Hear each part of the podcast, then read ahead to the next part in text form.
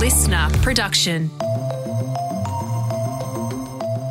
Hello, it's Antoinette Lattouf filling in for Jamila Rizvi on the weekend briefing. And today I'm chatting with Rarriwuy Hick. She's one of Australia's leading young actors. She can speak seven languages, and she's just filmed a role that she says pretty much scared the shit out of her. Rarriwuy is known for her roles in the TV series True Colours, Darby and Jones. She's recently joined Home and Away, Significant Others, prison hit series Wentworth, Redfern Now, and black comedy, just to name a few. And now Rarriwuy is back with an exciting new project, Erotic Stories, in a role like she's never played before. I also, in our chat, get her to reveal something she has never shared with the world before. Not even her parents know this, and it is both hilarious and frightening. And a little later, Helen Smith and I will bring you the weekend list where we recommend what to watch, see, do, eat, or listen to. But first, my interview with Rarriwuy Hick, where I learned she really is quite the daredevil.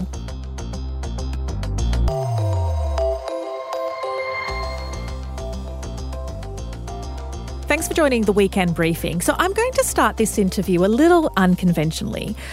I'm going to ask you, like, what's the question you get asked all the time that you wish you didn't have to still talk about? And I know the irony, it sounds a bit ironic that I'm asking you to talk about what you don't want to talk about, but I want to highlight the issues that just won't go away or the framing that you, that's so repetitive that you can't kind of get rid of and you have to keep acknowledging.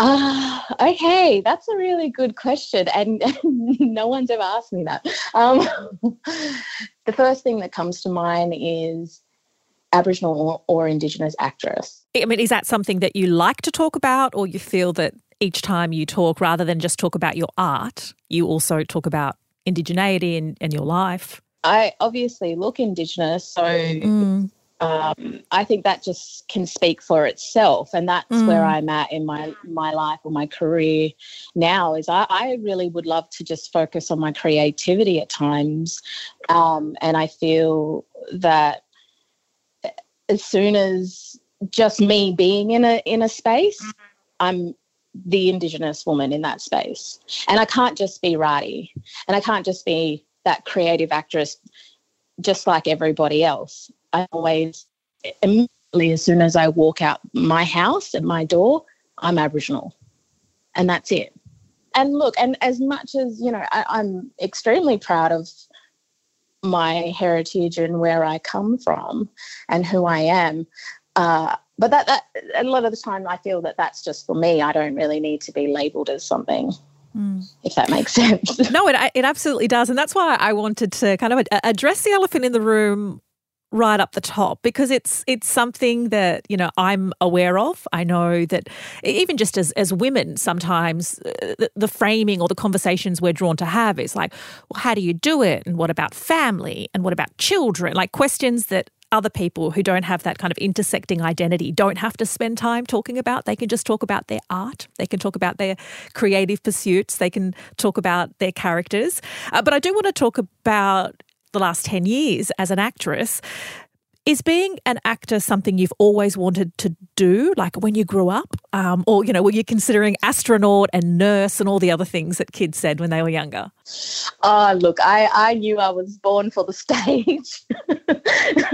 I knew I was going to be on stage. My mum's a dancer, and, and mm. you know, she was dancing while I was in her womb. So I, you could imagine as a baby hearing all of that and being immersed in that at a very like before even being born. So i was born into it. I i was around in dressing rooms but i was around dancers. So no i acting wasn't something that i was drawn to. I was very shy. I struggled to use my words.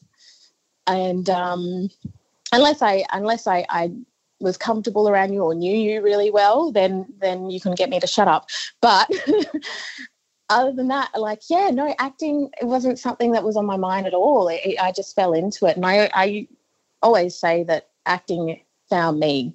I didn't go seeking it. it. It came to me, and there were there was an opportunity that came my way, or a few opportunities, and I told myself to say yes to it and not say no. Well, let's talk about how acting came to you because not many people can say that they fell into, you know, such a competitive and coveted industry. yeah, it is very competitive. Um, and, and you do have to have a thick skin because the continuous rejection. Mm. but there was a play. I was I was 18 at the time and there was a play and they needed someone who was a dancer and who is bilingual, could speak Yolngu as well as English and I ticked those two boxes, but they also needed someone who could act. And I hadn't done it before. So I gave it a shot and loved it. Amazing. So so that's an indigenous language that you could speak. Yeah, yeah. So I'm a very proud Yolngu woman from northeast Arnhem Land. I come from the Wanguri clan, and um, we, I, yeah, we speak several different languages and dialects over in Northeast Arnhem Land. So, from the stage, what was the next step to screen? Uh, from the stage, uh, there was quite a few directors that were there. So Rachel Perkins and Wayne Blair were sitting in the audience, and I remember them coming up to me after the show, and and it was from there they they just got me in to do auditions, and the next job was Redfern Now, that's when I was nominated for Best Newcomer in for the Logies or something like that. So it, it, all happened very quickly. But I, I think I, I also came into the industry.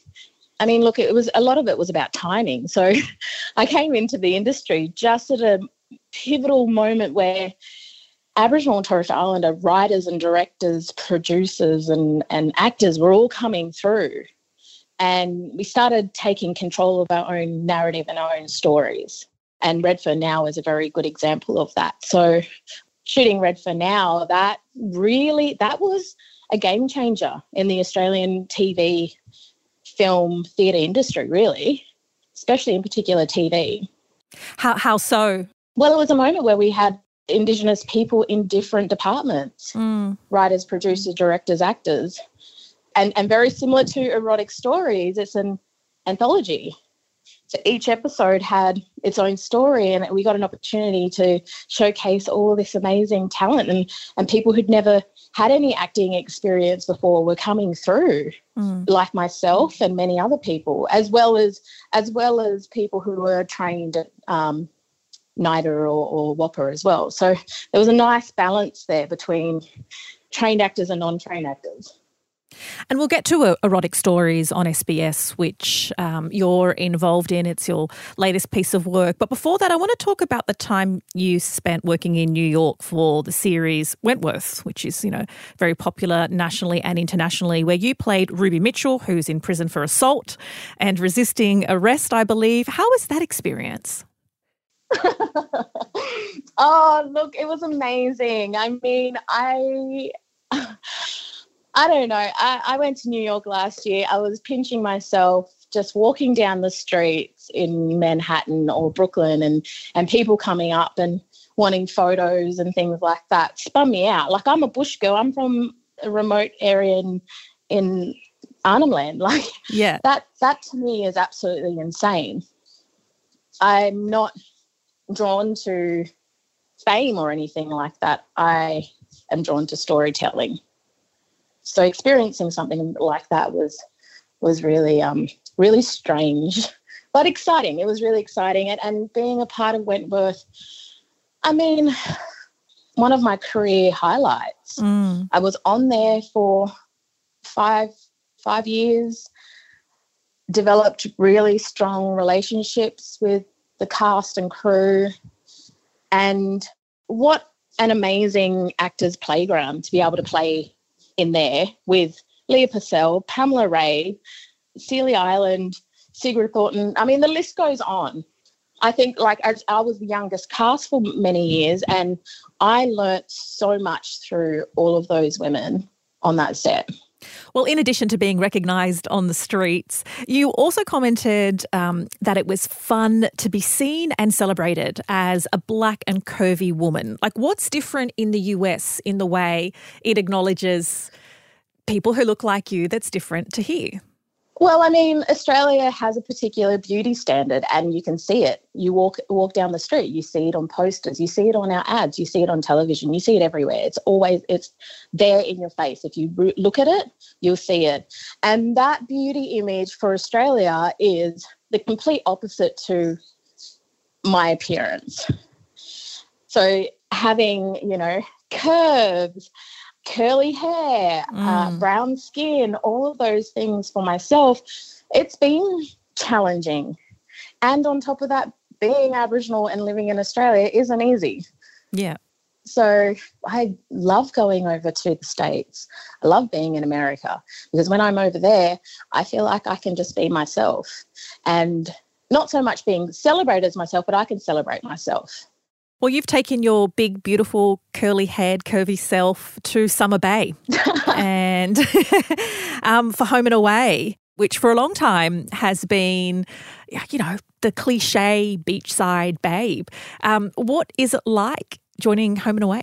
Oh, look, Home and Away is so much fun, honestly. I mean, like it makes sense why they've been going for so long. They really operate as a family.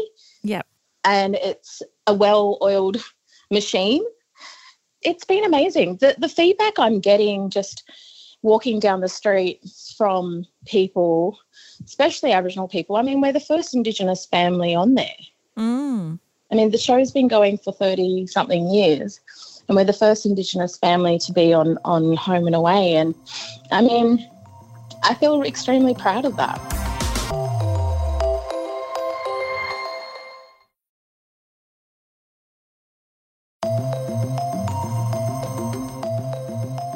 Can audiences expect from the new SBS series Erotic Stories? Because it's heralded as an exploration of sex and intimacy. I've seen the trailer, uh, which, you know, I counted about 10 orgasms in the trailer. what's it all about and what's your role?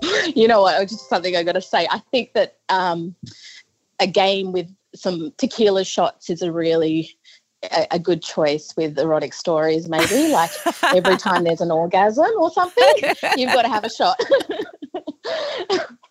um, erotic stories. Look, it was interesting when erotic stories popped up uh, in my email, and I was really excited. I read this script. I saw that it was written by Sarah Khan, who I've heard about for a few years now, and I've, she's been on my radar, and I've been like, I really, really want to see what sort of what her material looks like. And this this script popped up, and immediately understood these characters or understood Kiara. And it wasn't even the fact that she's Aboriginal. Mm. She's a woman who is career driven. She's longing to be loved and she wants to be soft and vulnerable, really struggling with that. She's in a long distance relationship and is feeling starting to feel quite insecure about that because her partner's away from her. So and and these are all very normal and natural human behaviors. And I think that's what I was drawn to. And one of the most amazing feedback that I got from after, like, there, there was someone who watched my episode, Powerful Owl, from Erotic Stories, and she was a non Indigenous woman. Mm. And she said she felt seen. In Kiara's vulnerability. She saw her vulnerability. She saw the long distance relationship. She saw the insecurities. She saw that she was really trying to be this, you know, she's a strong, independent woman, but trying to soften. She saw all of that. So mm. immediately I got really excited getting that message because I was like, this is what this is about. Mm. My character's a character and she's just telling a story about a woman being in a long distance relationship. And that's it. That's as simple as it can be. But then there is the other aspect. And I want other Aboriginal women who look like me, who have curls and are curvy, to be able to, or regardless, you know, but I want I want other women and in, in particular Indigenous women to be able to watch erotic stories and feel empowered or just feel seen and go, yeah, yeah, that's that's I've been through that, or oh wow, there's there's a curvy black girl on Australian television and she looks sexy. When do we get actually get to see that? So Kiara is obviously your character and you're part of the series, but it works as a bit of an anthology of different characters, right? Yeah. So each episode um, has a different story, and I mean, I'm I'm really excited to see what everyone else has been working on. Uh, I have some amazing friends who are in the other episodes, like Mark Coles Smith, Kate Box, Emily Havea. The list goes on, and I'm I'm really excited. Actually, all of us are. We've been all we've all been messaging each other, going, "I can't wait to see your episode." Um, so there's a lot of excitement, but there's a lot of nervousness too, where everyone's feeling quite um, excited and nervous about it because you're putting yourself out there. Mm. I giggle because um, yeah, I'm I'm clearly starting to feel quite nervous about all of this. I can't wait to see how just how revealing and how sexy your episode is because it sounds like you've turned up the heat. Look, and I'll be honest with you. I, I the reason why I'm nervous is I've never done this before. I have I've never had an opportunity to do something like this, and um, yeah, I'm. But I'm really glad that I did, and, and this was one of the conversations that I was having with with Letitia, who was our director for Powerful Owl, it took me a little while to make a decision on whether I wanted to do it or not. Why is that?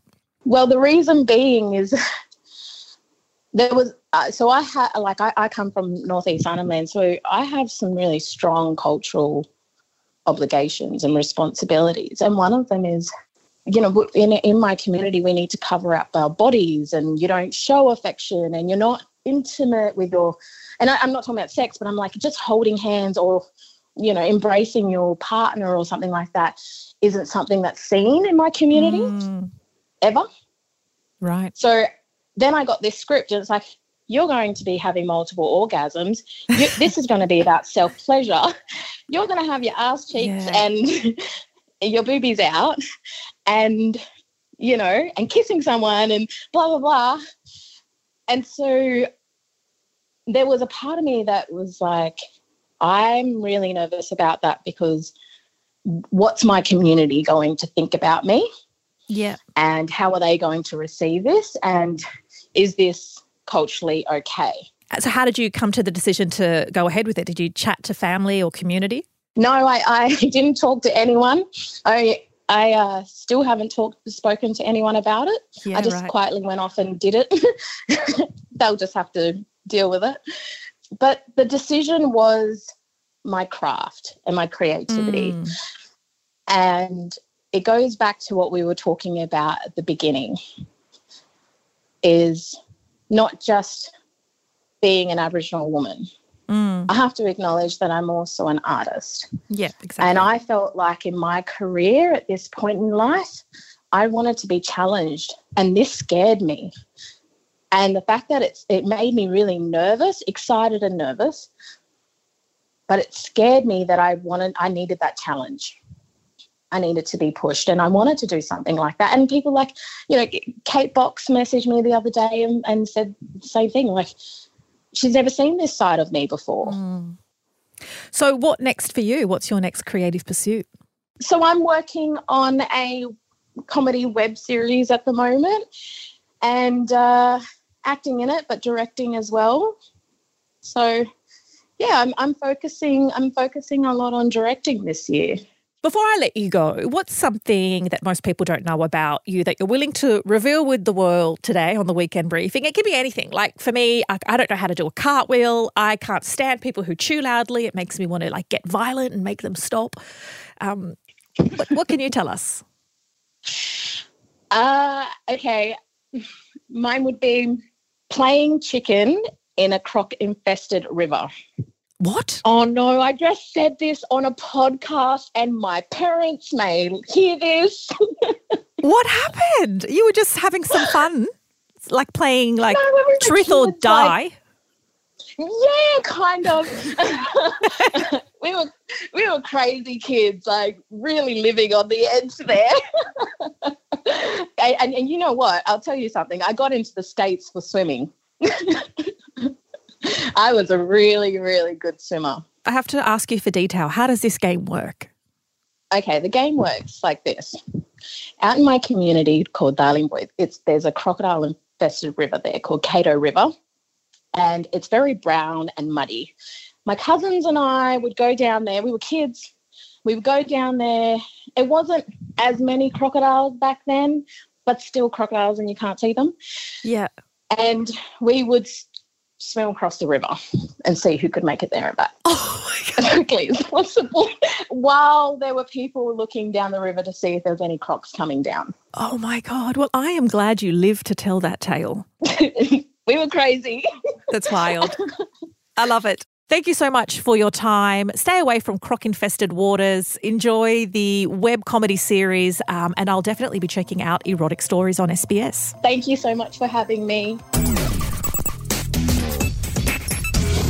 So now it's time for the weekend list where we recommend what to watch, see, do, eat, listen to, wear. Helen Smith, what do you have this week? All right, Antoinette, my first recommendation I love a bargain budget, right? I'm the biggest. I just love anything. Yeah. Sure. yeah. So, pretty much, my first recommendation is a mascara. I used to buy a really expensive mascara Mm-hmm. and I, I love it. It's a great mascara, but I was like, you know, cost of living crisis. I need a I need a pinch my pennies. Fair so enough. I found this mascara, Maybelline Lash Sky High Mascara. The blackest black, that's what it's called. Okay, is it just from the supermarket? I get Chemist Warehouse, and you can get it. it from the supermarket. Thirteen dollars. I'm wearing it right now. Love it. What color is the tube? Pink. Okay, yes, it I is think like I know a, the a sky kind of pink, and I cannot recommend Oh it my enough. gosh, your eyelashes do look amazing. Thanks. By the way, folks, this is not a sponsored post. However, No. if Maybelline wants to send us lots of mascara, we're open to we will it. take it. We will take it. But that is my recommendation of this week. If you're you still want a really good quality mascara, it doesn't smudge. I wear it. Look, I'm I do headline shifts. I'm putting this mascara on sometimes at three thirty in the morning. yeah. it holds. It holds out. So that that's my recommendation. Oh, I love it. Okay, well, my recommendation is not about saving pennies. It's about saving a father from prison. So, a bit of a bit of a pivot. It's a book I'm reading at the moment um, by Lamisse Hamouda, and it's a real story of a father wrongly imprisoned in Egypt. He comes to visit his daughter, Australian Egyptian daughter in Egypt and his daughter's quest to free him. So when he tries to enter the country, he gets stopped uh, by security and imprisoned, and she can't find. Literally, does he just disappears, and she goes to find him. So I thought, I thought that the world wasn't sad enough in terms of news Yeah. out of the Middle East, and I wanted to cheer myself up. And so the book I decided to read was nonfiction about this poor man imprisoned for doing nothing. Um, so, but it is a beautiful book, and what I love about it is it only happened a few years ago, and it's co-written by her and her father. Wow. So she writes, I'm looking for my dad. I don't know what's happened. We're calling airport security. And he's like, I'm blindfolded. They've done this. And so it's um it's heavy. It doesn't lift your lashes, but it's you know, it's beautiful writing. No, that that sounds amazing. I have to read more books, so I, I need to get that one. Now, my second recommendation is a, a recipe, a mm-hmm. little kind of food, fun, something fun. You can do it with the kids. You can do it for like a brunch with your girlfriends or whatever, and just serve it up. It is Yeah. bite-sized banana pancakes. Nice. So you have your pancake batter, Yep. and instead of just smushing up the banana in it, no, no, no. Mm-hmm. We're going to chop the banana into slices, dip it into the pancake batter, like side, both ah, sides, and then pop it in the pan. So you're making these tiny bite sized pancakes, the batter, wet, crisp it all up on the outside, inside's the banana. It's great. It looks really cute. And then you just pop it on the plate, put some berries, put some Nutella or syrup or whatever. Nice. And it, it's just a fun thing to do. Like, do you do that for yourself or it's something you like to serve? you can serve it, do it for yourself if you want, but I think it's also really fun to do with kids because they can dip it in there, put the batter on each side, and make these tiny little kind of like mouse pancakes. Yeah, But nice. no, it's a fun little recipe, and Okay, I'm going to have to try that. Yeah. Uh, well, my second recommendation I've started watching Lessons in Chemistry on Apple TV. And this is for someone who has like no interest in science or chemistry or understands anything about it. But what I love about it is it's set in the 1950s and it's a woman who dreams of being a scientist and she's challenged by all the, you know, the sexist things in mm. that world where she, you know, should should be a wife. And um, anyway, she ends up accepting a job on a TV cooking show where she uses her kind of like scientific rigor in the way she approaches recipes. Hmm. Um, it was adopted from the book of the same name, and people are wondering. I was wondering too. Because this woman is hilarious and she breaks all the rules, and she's in this real boys' club who just kind of ignore her and don't accept that she's a chemist it's kind of yes and no whether it's based on a true story, but it's just shot beautifully. And it's a bit of a reminder of just like how shit women have had it for so long, um, and you know, amazing women like this character who've had to fight for, mm. you know, fight for some respect. So yeah, that, that's my recommendations. Um, that is lessons in chemistry on Apple TV. Let's begin, shall we? Mmm, that's perfect. I like to cook. It's just chemistry.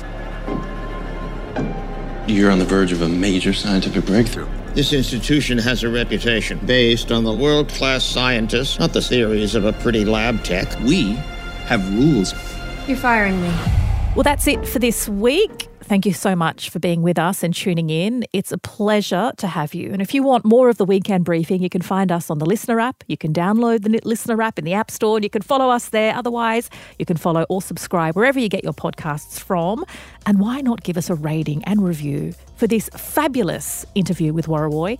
And FYI, you can review and rate every episode. Do it. Be generous. Just like Helen is with her mascara. Uh, we will be back Monday morning where Tom Tilley and the team will have the latest headlines straight to your headphones along with some interesting interviews. Stay safe, everyone.